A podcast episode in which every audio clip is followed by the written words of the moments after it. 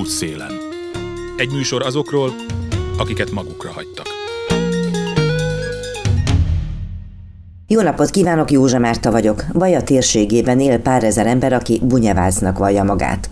Valaha elismert kisebbség volt ez. A rendszerváltás óta próbálják visszaszerezni elismertségüket, de mindeddig nem sikerült. Ennek jó részt politikai okai vannak. No meg az is, hogy gyakorlatilag semmi esélyük nincs arra, hogy kéréseiknek a nyilvánosság előtt is hangot adjanak. Az állami sajtó ugyanis nem foglalkozik olyanokkal, akiktől a hatalom nem remélhet túl sok szavazatot. Holott hivatalosan nem tagadja senki, hogy a kisebbségek kultúrája a többségiekét is gazdagítja. Kik a bunyevácok és mióta élnek itt? Kérdeztem Katymári Lászlót, a Bajai Veres Pál Polgári Egyesület elnökét. Pontos dátum nincs, gyakran vannak ezen eltérések, újabb hozzáfűzések. Hát amit én tudok, amit fontosnak tartok, hogy ezerhatszázötben adományozott a bunyevácoknak önálló címert első Rudolf Magyarország királya, de hát nyilván, hogy ezerötszázas évektől még előtte is érkeztek bunyevácok. Tehát egyébként ezt Unyi Bernardin írta le először a magyarországi bunyevácok sokácok történetét. Tehát pontos dátum nincsen. A lényeg az, hogy a valamikor a törökök elől menekültek Bácskába a bunyevácok. Ahogy nagyon sokan, akár szerbek is, említette a sokácokat, ugye a sokácok a mohácsi búsójárás kapcsán szoktak a időnként minden februárban előkerülni, hogy a két csoport között mi a különbség, vagy mi a hasonlóság? A hasonlóság a ikavicá használatában, tehát a nyelvhasználatban van, a népszokásban azért vannak lényeges eltérések. Hát egyébként ezekkel pontosan foglalkoznak az akkori ezernyolcszázas, ezerkilencszázas évek elején nagyon sok szerző, tudós foglalkozott részletesen a bunyevácok, illetve a sokácok közötti jellembeli különbségekkel. Tehát úgy fogalmazták meg, hogy, hogy a sokácok általában egyszerűbbek, mint a bunyevácok, tehát csendesebbek, béketűrőbbek, vannak lényeges különbségek a kettő között, de nagyon hasonló nyelvhasználat. Erre bizonyíték is, hogy jó ideig a negyvenes évek, ezerkilencszáznegyvenes évekig közös tankönyvük is volt, bunyevác és sokác nyelvkönyvből tanultak az itt élők, tehát azóta se került Magyarországon kiadásra. negyvenhárom negyvennégyben adták ki Magyarországon a Szent István Társulat által az utolsó ilyen bunyevác sokasz nyelvű tankönyvet, tehát ebből van nekem is példányom, illetve a, a múzeumokban megtalálható ezekből a, a könyvekből. Hiszen Baján, ha jól tudom, akkor van is Bunyevác múzeum, vagy Bunyevác Szájház. Igen, Bunyevác Szájház van, de sajnos ilyen jellegű dolgok nincsenek benne, tehát itt a, a népművészettel kapcsolatos dolgok találhatók, és be van ez rendezve, de, de ilyen jellegű dolgok, mert ez inkább ilyen politikai jellegű dolgok, tehát ilyen nincsenek benne. Nekem annak idején egyébként azt mondták Mohácson, hogy a sokácok és a bunyevácok közötti különbség az a Sugovica folyó vagy patak. Ez igaz? Tehát, hogy az egyik partján él az egyik csoport, a másikon a másik? Nem, nem, nem, azért nem egészen. Van lényeges különbség, tehát ez felfedezhető, felfedezhető. Hát a mai nap ez már igazából nem annyira lényeges, tehát inkább a sokácok a nevüket viselik, viszont a bunyevácok továbbra is, hát ezt mondja a bunyevác himnusznak is a visszatérő verszak, hogy nexes náde de bunyevács zsívi. Tehát a bunyevácok a mai napig élnek, ne felejtsétek el. Nekem mondom, az a tapasztalatom, hogy a sokácok inkább már teljesen horvátosodtak. Tehát nem tűnik semmi olyan ellenállás sem Magyarországon, sem szerbiai Bácskában, hogy azok önállósak, önállósak lettek. Még a háború után, a negyvenes éveket követően közösen léptek fel a érdekvédelmekben a bunyevácok, sokácok. Bunyevác sokác párt is volt, újságok is megjelentek, de utána ez, ez valami oknál fogva.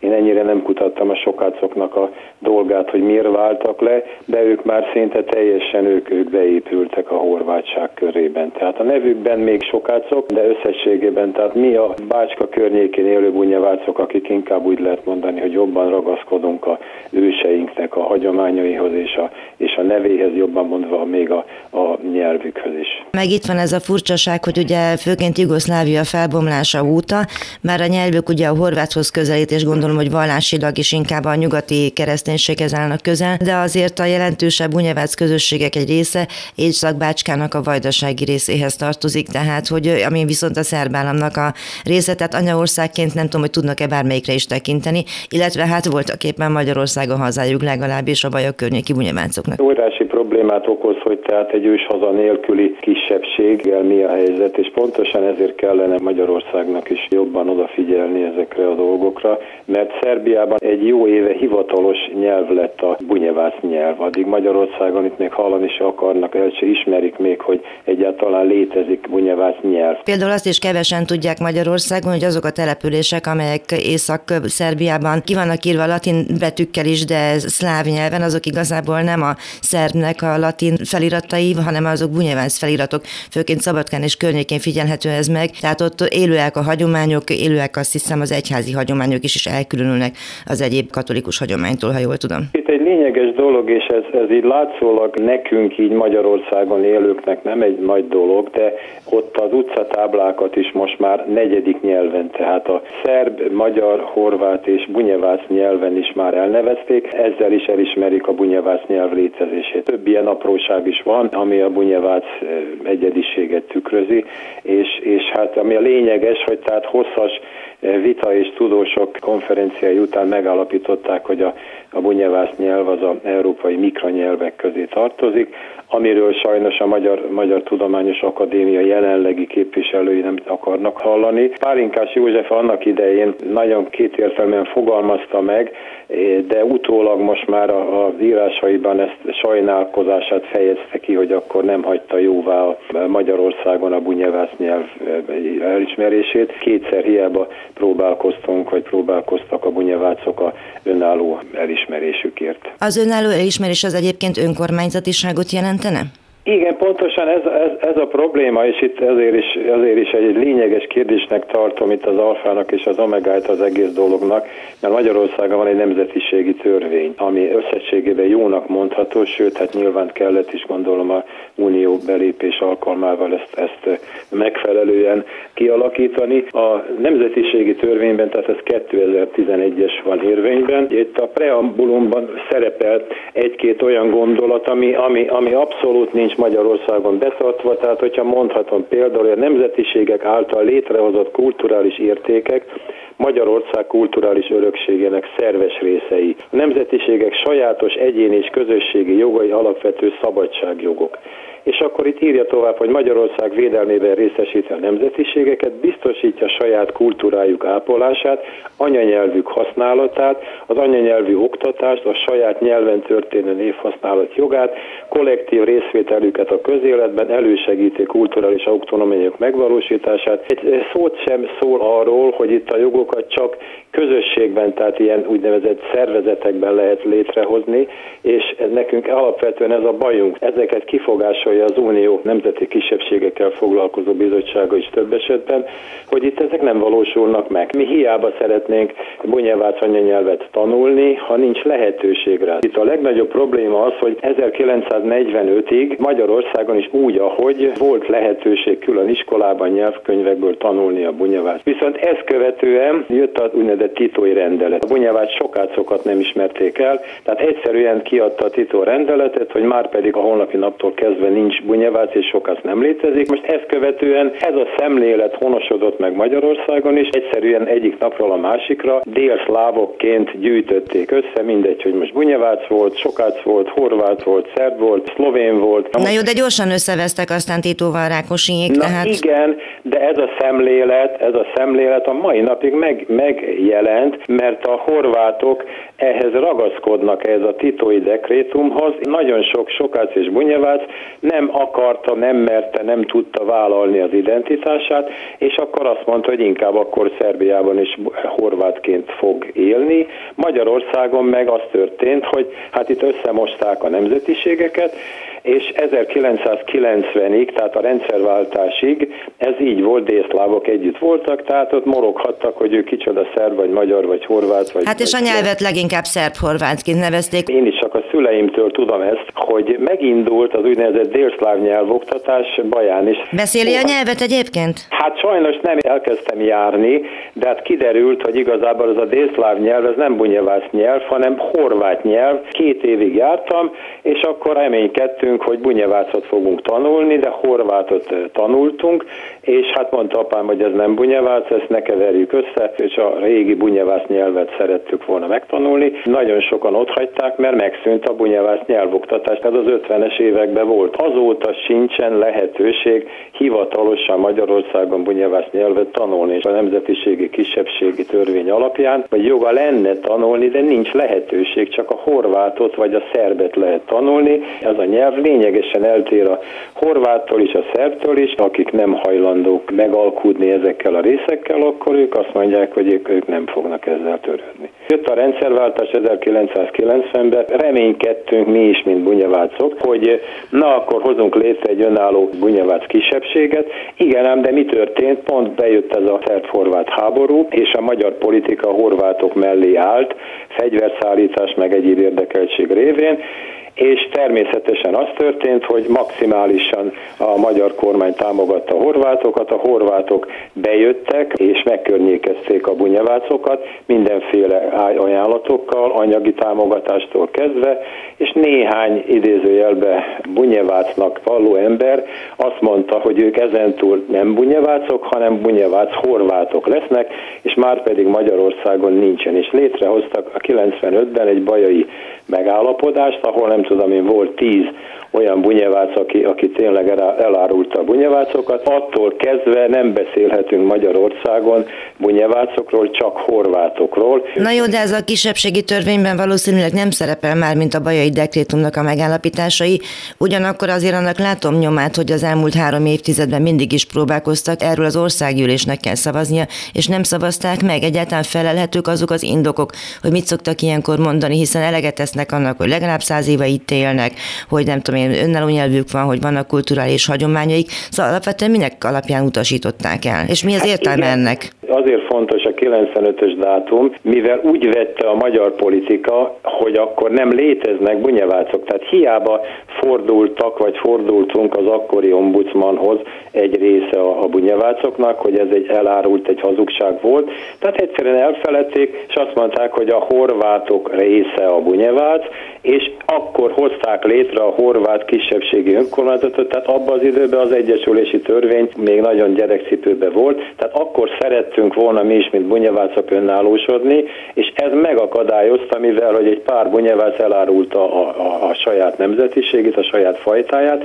és akkor azt mondták, igen, politika is beleszólt, hogy, hogy ez van, és akkor utána már nem lehetett mit tenni, mert azt mondták, hogy igen, bunyevász nincs, és visszatérve az ön kérdésére, ha a Magyar Tudományos Akadémia állásfoglalása az volt, kétszer is, hogy már pedig a bunyevác nyelv nem önálló, ezért, ezért nem javasolják a bunyevácok nemzetiségének a elismerését. Tehát itt részt vettek a, a rokonaink, tehát akik Szerbiában élnek, igazi bunyevácok, akik mai napig is ott élnek, tanárok, kutatók, tudósok részt vettek a parlamenti. Ez elképesztő, szóval a pártoknak a képviselői hogyan álltak ehhez a kérdéshez, és főleg a horvát nemzetiségi szószóló, az akkori képviselő Elő is döbbenetes, hogy amiket nyilatkozott. Mikor már szavazásra került, nyilván a bizottság már eldöntötte, tehát lesöpörte, hogy, hogy bunyevácok nincsenek, és akkor persze, hogy az előterjesztés alapján a parlamentben már alig akadt egy pár képviselő, aki ennek ellenére is megszavazta. Pálinkás József írta alá az első ilyen nyilatkozatot, hogy már pedig bunyevász nyelv nem létezik, és utólag, hát ő ki is lépett az akkori Fidesz, Fideszből, és azt mondta is, hogy ő nyomásra, politikai nyomásra írta ezt a szakmai dolgot, mert akkor ő volt a Magyar Tudományos Akadémia elnök. Amikor lemondott, ezt követően írt már egy másik hangú levelet, és ott elismerte, hogy sajnos nem ezt kellett volna neki írni, és akkor másképp alakult volna a bunyevácok helyzete. Milyen politikai érdek lehet a mögött, hogy egy kisebbséget nem ismernek el, és hogy hol lehet egyáltalán jogorvoslatot kérni, vagy követelni ezzel kapcsolatban? De én tényleg nem értem, hogy mi értelme van. Hát van egy csoport, aki érzi a saját közösségét, szeretné ápolni a saját nyelvét. Ebben a világban ez óriási érték, és az ellenérdeket nem látom. Működik kezdődik a Európa Tanács mellett egy nemzetiségi kisebbségvédelmén szóló keretegyezmény betartását ellenőrző tanácsadó bizottság.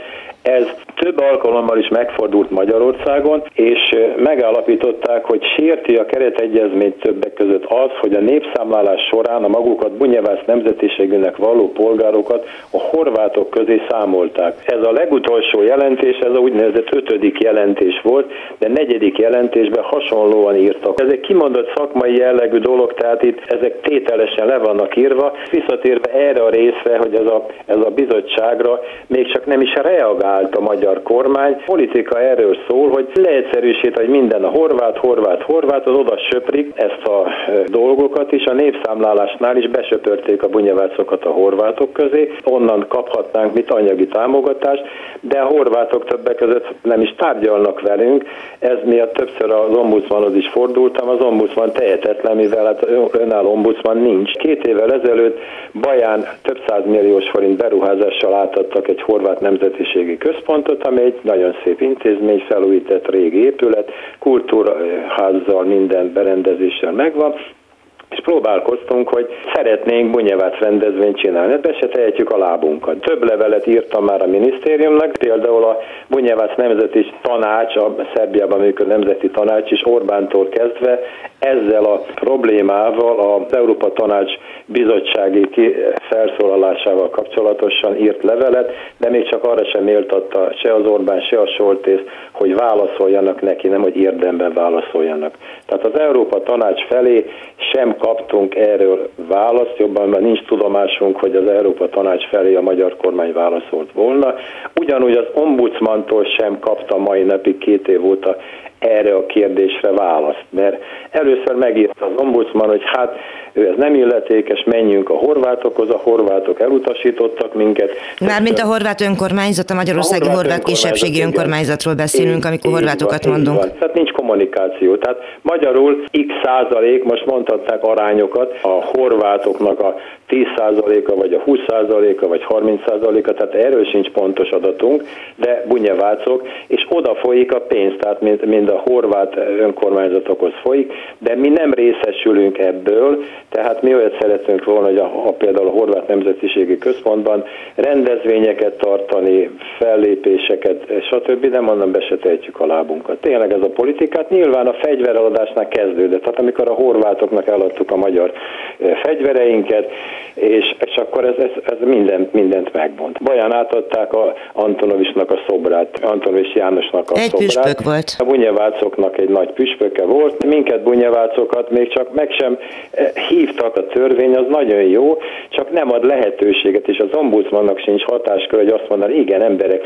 népszámláláskor ennyi volt a bunyevác, akkor adjunk meg azt a lehetőséget, hogy tanuljanak ők is bunyevác nyelvet, és, a, és foglalkozzanak ők is a saját történelmi kultúrájukkal. De ami például nagyon felháborító, hogy például Baján működik egy iskola és egy óvoda, ami a horvát nemzetiségi önkormányzathoz tartozik, és mind a kettőnek megvan a pedagógiai programja. Ott például a bunyevácokról nem mint bunyevácok, hanem mint dunamenti horvátok. Tehát úgy vagyunk nyilván tartva, tehát lassan már hivatalosan már a nevünk viselését sem engedélyezik, mert mi dunamenti horvátok vagyunk. Tehát itt alapvetően ez a gond, és mi ezért harcolunk, mert a fiatalok nyilván ezt nem is értik, ezeket a problémákat, de hát egy alapvető, ha van egy nevünk, akkor azt mi szeretnénk viselni, egy bunyevác, és hogyha már óvodában tanítják a gyerekekkel, hogy, hogy bunyevácok, akkor ne úgy tanítsák, hogy podonászki hrvati, hanem akkor a bunyevácoknak a szokásait,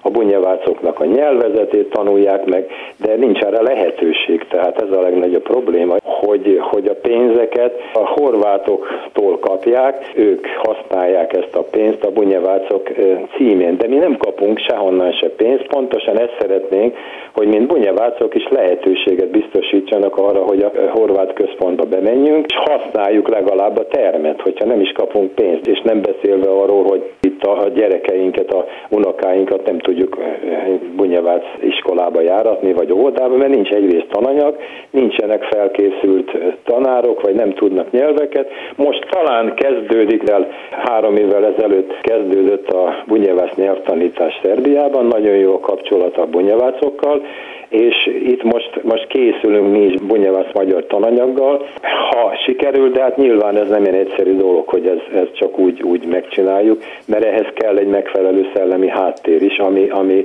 jelenleg nagyon-nagyon-nagyon szűkös állapotban van. Mi tulajdonképpen a mi, mi problémánk az, hogy mi most a népszámlálásra készülünk.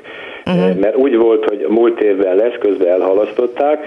Ez a népszámlálás egy nagyon-nagyon fontos dolog. Lehet, hogy a bunyevácok életében az utolsó lehetőség, hogy egyáltalán fennmaradjanak. Mert mi ebben adtunk is ki angol nyelvű szöveget, magyart is, hogy, hogy külön rovatba kérjük a népszámlálás lehetőségét. Egyelőre a statisztikai hivatal vezetője az hozzáállása nagyon nyitott, de hát nem ő dönt ezekben a kérdésekben, úgyhogy nem valószínű, hogy a kérésünk teljesítve lesz, tehát megint össze leszünk mosva a horvátokkal. Mi ezért küzdünk most a fennmaradásunkért, hogy egyáltalán legyünk még. Nagyon-nagyon nehéz, és hát a őseink őseink emlékére vonatkozóan mi ezt szeretnénk, hogy azért még fenn, fenn maradjunk, és hát ez a Nexus Nádeda Bunyevác Zsívi, ez a Bunyevác himnusznak a első, illetve a refrén részében mindig szerepel, tehát hogy igenis emlékezünk, hogy a bunyevácok még élnek. Politikusok is úgy vannak nyilván, hogy egy pár ezres kisebbséggel nem szívesen foglalkoznak, mert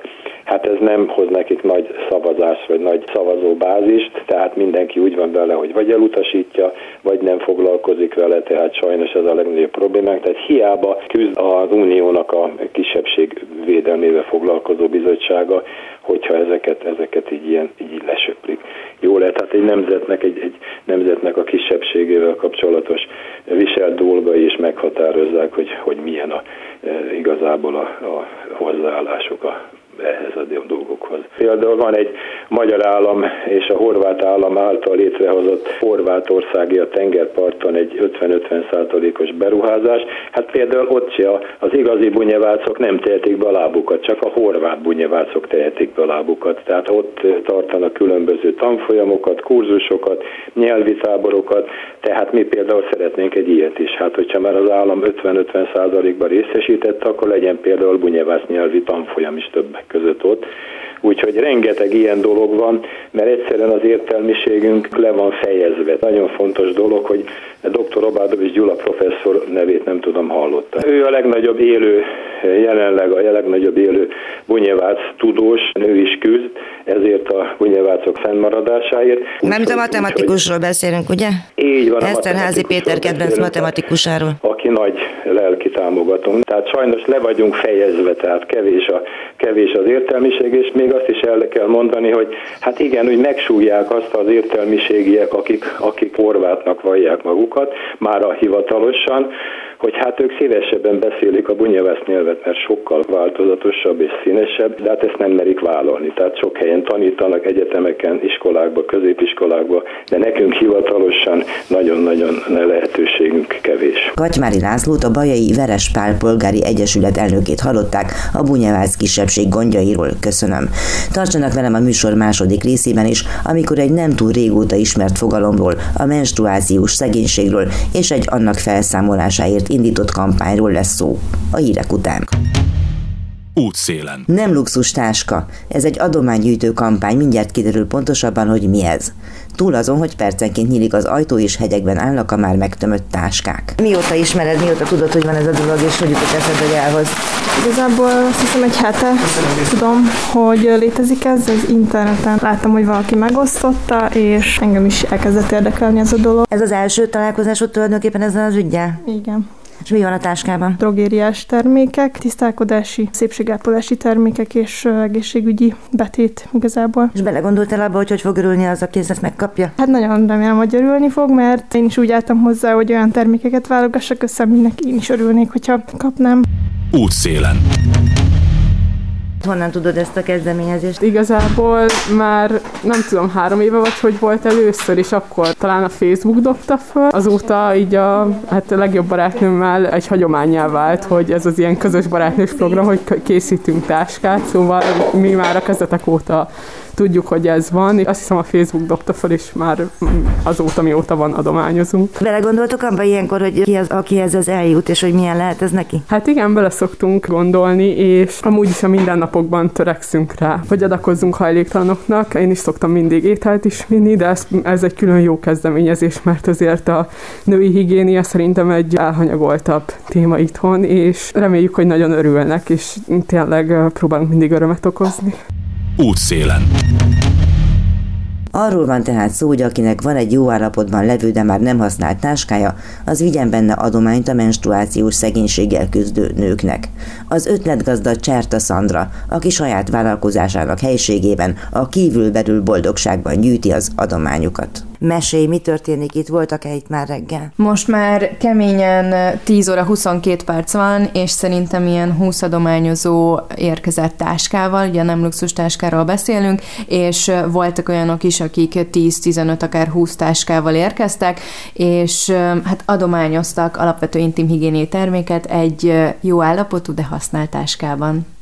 Meséld el a sztorit, te hogy kerültél kapcsolatba, egyáltalán hol hallottál először erről a dologról? Én vagyok az ötletgazda olyan szempontból, hogy én voltam cserediák Ausztráliában, amikor tizenöt éves voltam, és valami oknál fogva kétezer-tizennyolc decemberében szembe jött velem egy ausztrál poszt, amiben egy hasonló kampányról beszéltek, ez egy ausztrál kezdeményezés, és rögtön megtetszett maga a gondolat, hogy egy jó állapotú, de használt táskába gyűjtsünk alapvető intim higiéniai terméket a menstruációs szegénységnek. Egyrészt a felhívására, hogy létezik ez az alapvető probléma, másrésztről pedig, hogy segítsünk rászoruló nőknek. És én, mint otthonszervezési tanácsadó, ugye nekem az az alapvető szakmám, hogy segítsek megválni az embereknek a felesleges tárgyaktól, és rendszerezzem a tárgyakat az otthonukba. Rögtön felhívtam Huszka Ágit, aki stílus és színtanácsadó, ő pedig ugye a ruhák kapcsán azért a táskák is hozzátartozik, mind a kettőnknek ugye nők a célcsoport, és mondtam, hogy Ági, van kedved jótékonykodni így telefonon decemberben, és az Ági pedig természetesen azt mondta, hogy persze. Utána így az Andrássy úton sétálgattunk, beszélgettünk, jó, akkor tervezzünk egy száz-százötven táskát, hogy gyűjjön össze, na de mit fogunk csinálni? Tehát, hogy mi kisvállalkozók vagyunk, több diplomás kisvállalkozók, de hogy sose csináltunk még ilyen civil kezdeményezést, és az Áginak a telefonjába benne volt Annának a telefonszáma, Anna, Kovács Pálfi Anna, Magyar Máltai Szeretetszolgálatnak a munkatársa, és úgy volt beírva, hogy jótékonyság Anna, és akkor gyorsan felhívtuk az Annát, hogy figyelj, van ez az ötlet, és hogy így jelen pillanatban az a legjobb ötletünk a kiosztásra, hogy ugye teákon kiállunk az Ágival, és így osztogatjuk a táskákat, de hát ez nem feltétlenül a legjobb üzleti stratégia ilyen szempontból, és akkor az Anna mondta, hogy gyertek hozzánk, megbeszéljük, leülünk, és szerintem egy hetvenkét órán belül már a Magyar Máltai Szeretetszolgálat központjában a vezetőséggel tárgyaltunk, hogy akkor hogyan tudnánk létrehozni ezt a civil kezdeményezést, és a Magyar Máltai Szeretetszolgálat milyen feladatkörben tud nekünk segíteni, mert alapvetően nem gondolnak bele az emberek, hogyha egy civil kezdeményezést elindítunk, hogy milyen háttérmunkával jár ez. Hiszen nem csak abból áll, hogy összegyűjtjük a táskákat, és utána random szétosztogatjuk, hanem alapvetően iszonyatosan sok előkészítést igényel, ugye megbeszélni a hivatalos gyűjtőpontokkal, hogy mi a szabály, a kommunikációs stratégia, az, hogy milyen platformon, hogyan kommunikálunk, hogyan tartjuk meg a méltóságot magában az adománygyűjtésben, hiszen ez egy nagyon érzékeny téma, ez nem egy olyan, mint hogyha sorban állunk élelmiszerért, azért az alapvető intim higiéniás termékek Magyarországon senki nem, nem beszélt magáról a menstruációról, a menstruáció szegénységről a kampány előtt. Mióta tart az egyébként? kétezer-tizennyolc decemberében találtuk ki ezt a kampányt, és először kétezer-tizenkilenc januárjában szerveztük meg. Egy év sajnos ugye a járványügyi helyzet miatt kimaradt, és így most harmadik éve szervezzük meg a kampányt. Jönnek, mennek itt az emberek, hogyan találnak meg benneteket? Minden információ megtalálható a nemluxustáska pont hu oldalon. Alapvetően a Facebookon, a kívülbelül boldogság Facebook oldalán kommunikálunk, Instagramon, illetve TikTokon viszont már nemluxustáska account alatt vagyunk. Az emberek jönnek, biztos elmondják, hogy hát úgy találtam meg, meg mekkora ötlet, meg mit tudom én, hogy milyen benyomásaitok vannak erről. Nagyon hálásak, hogy létrehoztuk ezt a kampányt és megvalósítottuk. Egyrésztről kíváncsiak, hogy miért pont ezeket a termékeket kérjük a táskába, kíváncsiak kíváncsiak azzal kapcsolatban, hogy ezek a táskák hogyan jutnak el a rászoruló nőkhöz, kik kapják azokat, hogyan kapják meg ezeket. Iszonyatosan sok kérdésük van. Egyrészről az szokott kérdés lenni, hogy például miért nem kérünk mosható betétet, vagy intim tölcsért, és csak egyszerűen többet szeretnének tudni erről a helyzetről, hiszen amikor alapvetően az a legnagyobb nehézségünk egy életben, hogy túl sok mosatlan edényünk van otthon, vagy nincs semmi, amit felvehetünk a ruhatárunkból, de közben van ott rengeteg ruha, akkor elfeledkezünk ezekről az igazi problémákról. És alapvetően én sem tudtam, hogy miért nem lehet mosható betétet, vagy intim tölcsért belerakni egy ilyen táskába, hiszen azt csak egyszer kell úgymond megvenni. Anna iszonyatosan sokat érzékenyített minket az elmúlt időszakban Ágival, és mi is személyesen nagyon sokat tanultunk, főleg úgy, hogy ugye kétezer-tizenkilenc és húszban szerencsénk volt a nyílt kiosztásokra is elmenni, és találkozni ezekkel a rászoruló nőkkel. Országszerte vannak most már hivatalos gyűjtőpontjaink. hetvenkét órás karanténba kell rakni most a járványügyi helyzet miatt. Ugye Kovács Pálfi Anna a Magyar Máltai Szeretetszolgálat különböző szakembereivel, főorvossal egyeztetett, egyrészt azért is, hogy minél biztonságosabb legyen ez a kampány, az adományozóknak, az önkénteseknek és az adományozottaknak is. Előző években nem voltunk ennyire szigorúak a kötelező létfontosságú termékekkel, viszont idén mindenkitől egységcsomagot kérünk. Nagyon fontos az, hogy egységcsomagok legyenek, nem kérünk extra termékeket idén először, hogy egyrészt egyszerűbb legyen kezelni is a táskákat önkénteseknek, másrésztről pedig, mivel most zárt intézményrendszeren belül fogjuk ezeket a táskákat ugye szétosztani nagy valószínűséggel, ezért, hogyha egy anya otthonban például tizenöt anya van, és az egyik megkap egy háromszor nagyobb táskát teletömve, a másik pedig egy fél táskát, akkor ott nem az lesz, hogy örülnek, hogy valamit kapnak, hanem az összehasonlítás lesz, és ezt is el szeretnénk kerülni, és idén kifejezetten az egységcsomagra törekszünk, hogy mindenki egységesen kapjon táskát és belevalókat. És mi ennek a tartalma, mi az egység? Nekem is a nemluxustáska pont hu oldalról kell puskáznom, hogy biztosan nem maradjon ki semmi. Ez az egészségügyi szárnyasbetét, szappan, tusfürdő, sampon, opcionálisan lehet hajbalzsam is. Ennél a kampánynál ugye nagyon fontos, hogy magunkból induljunk ki, tehát hogyha mi használunk hajbalzsamot, akkor szívesen adományozunk hajbalzsamot is. Testápoló vagy kézkrém, maszk, itt lehet mosható is, vagy egyszerhasználatos is. Azt kérjük, hogy esetleg itt zacskóba esetleg be lehet rakni a mosható betétet, hogy fertőzés veszélyt azt elkerüljük, hiszen az önkéntesek átnézik a táskákat, kézfertőtlenítő, fogkefe, fogkrém, dezodor, és ami nagyon sokszor kiszokott maradni, az egy személyes üzenet, hiszen volt az előző években egy olyan személyes üzenet, amire még most is emlékszem, azért adományozott egy hölgy egy nagyobb adag kézkrémet, és egy olyan minőségű kézkrémet, mert az adományozónak nagyon könnyen kiszáradt a keze, és belegondolt, hogy milyen rossz lehet azoknak, akiknek nem adatik meg az, hogy ilyen speciális kézkrémet vegyenek, és direkt beleírta a személyes üzenetbe, hogy azért adományozza, mert hogy magából indult ki. És erről szól ez a kampány, hogy méltóság teljesen tudjunk adni valakinek egy olyan kis táskát és batyút, aminek mi is örülnénk. Hát igen, meg az empátiáról is szól, mennyiben ilyenkor az ember belegondol abba, hogy mi van azzal, aki ezt nem tudja beszerezni, vagy mekkora segítség lehet ez. Egyébként van ennek ilyen nemzetközi háttere is? Tehát mondtad, hogy Ausztráliában tapasztaltad, de tudtok-e más ilyen kampányokról is? Mennyire terjed el ez a világban? Én eddig három-négy országban láttam már hasonlót, de egyelőre Ausztráliában van a legnagyobb története olyan szempontból, hogy ott már egy picit intézményesítették. Itt ugye civil kampány, mi kezdeményezzük, mi vagyunk hárman a főszervezők, Annával és Ágival. Ott már egy külön intézményhálózat, együttműködő partnerek, és ott szerintem a helyi, most mondok, Osanba le lehet adni, tehát hogy nagy nagyobb volumenű ez, hiszen Ausztrália azért terjedelmesebb, mint Magyarország. Szóval ott intézményesítettebb ez a kampány, itt pedig először első évben nagyon számítottunk a bloggerekre, vagy influence, mini-influencerekre, akiket ismertünk Ágival, és nem is gondoltuk volna, hogy a hagyományos hétköznapi emberek mennyit tudnak tenni, és mennyit tudnak segíteni azzal, hogy megosztják. Az első évben az eredeti Kívülbelül Boldogság Facebook poszt, az egymillió embert elért, annyiszor osztották meg, nyolcezer megosztás volt, azt hiszem. Most idén háromezer-ötszáz megosztásnál tartunk, félmillió embert ért el az eredeti Facebook poszt, de most ugye több social media platformon is jelen vagyunk, így ez a figyelem szétosztódik. Mondjál számokat, tehát első év, második, harmadév, és most idén körülbelül mennyi táska gyűlt össze? Első évben ugye pont karácsony előtt posztoltuk ezt, és jó értelemben, de a karácsonyunk az szét is ment olyan szempontból, hogy hetvenkét órán belül olyan lavina indult el az országszerte, hiszen az volt, hogy eredeti cél száz-százötven táska.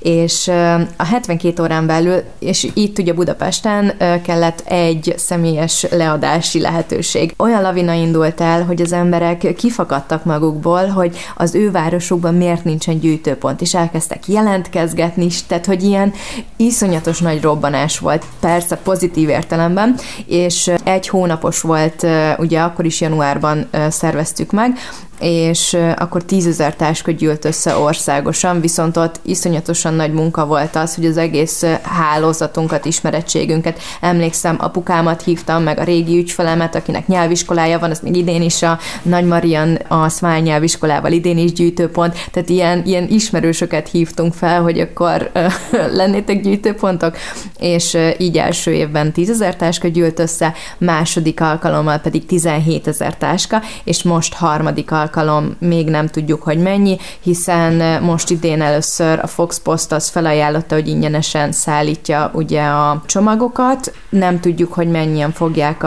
az ingyenes szállítást választani. Több gyűjtő, hivatalos gyűjtőpontunk is van országszerte, de emiatt nem feltétlenül tudjuk, hogy mi a helyzet, mennyi táskára számíthatunk, de a kezdeti lelkesedések alapján én megkockáztatom, hogy remélem, hogy a húszezer táskát elérjük idén. És mikor kapják meg azok, akiknek szánták? Január végéig ugye összesítjük, hogy hány táska futott be, ott szükség van még egy-két hétre arra, hogy újra allokáljuk a táskákat, átnézzük és egységesítjük, és ez a tavasz folyamán fog kiosztódni. Igen, szép magyar nyelven. Tehát akkor kapják meg. Igen, igen, igen.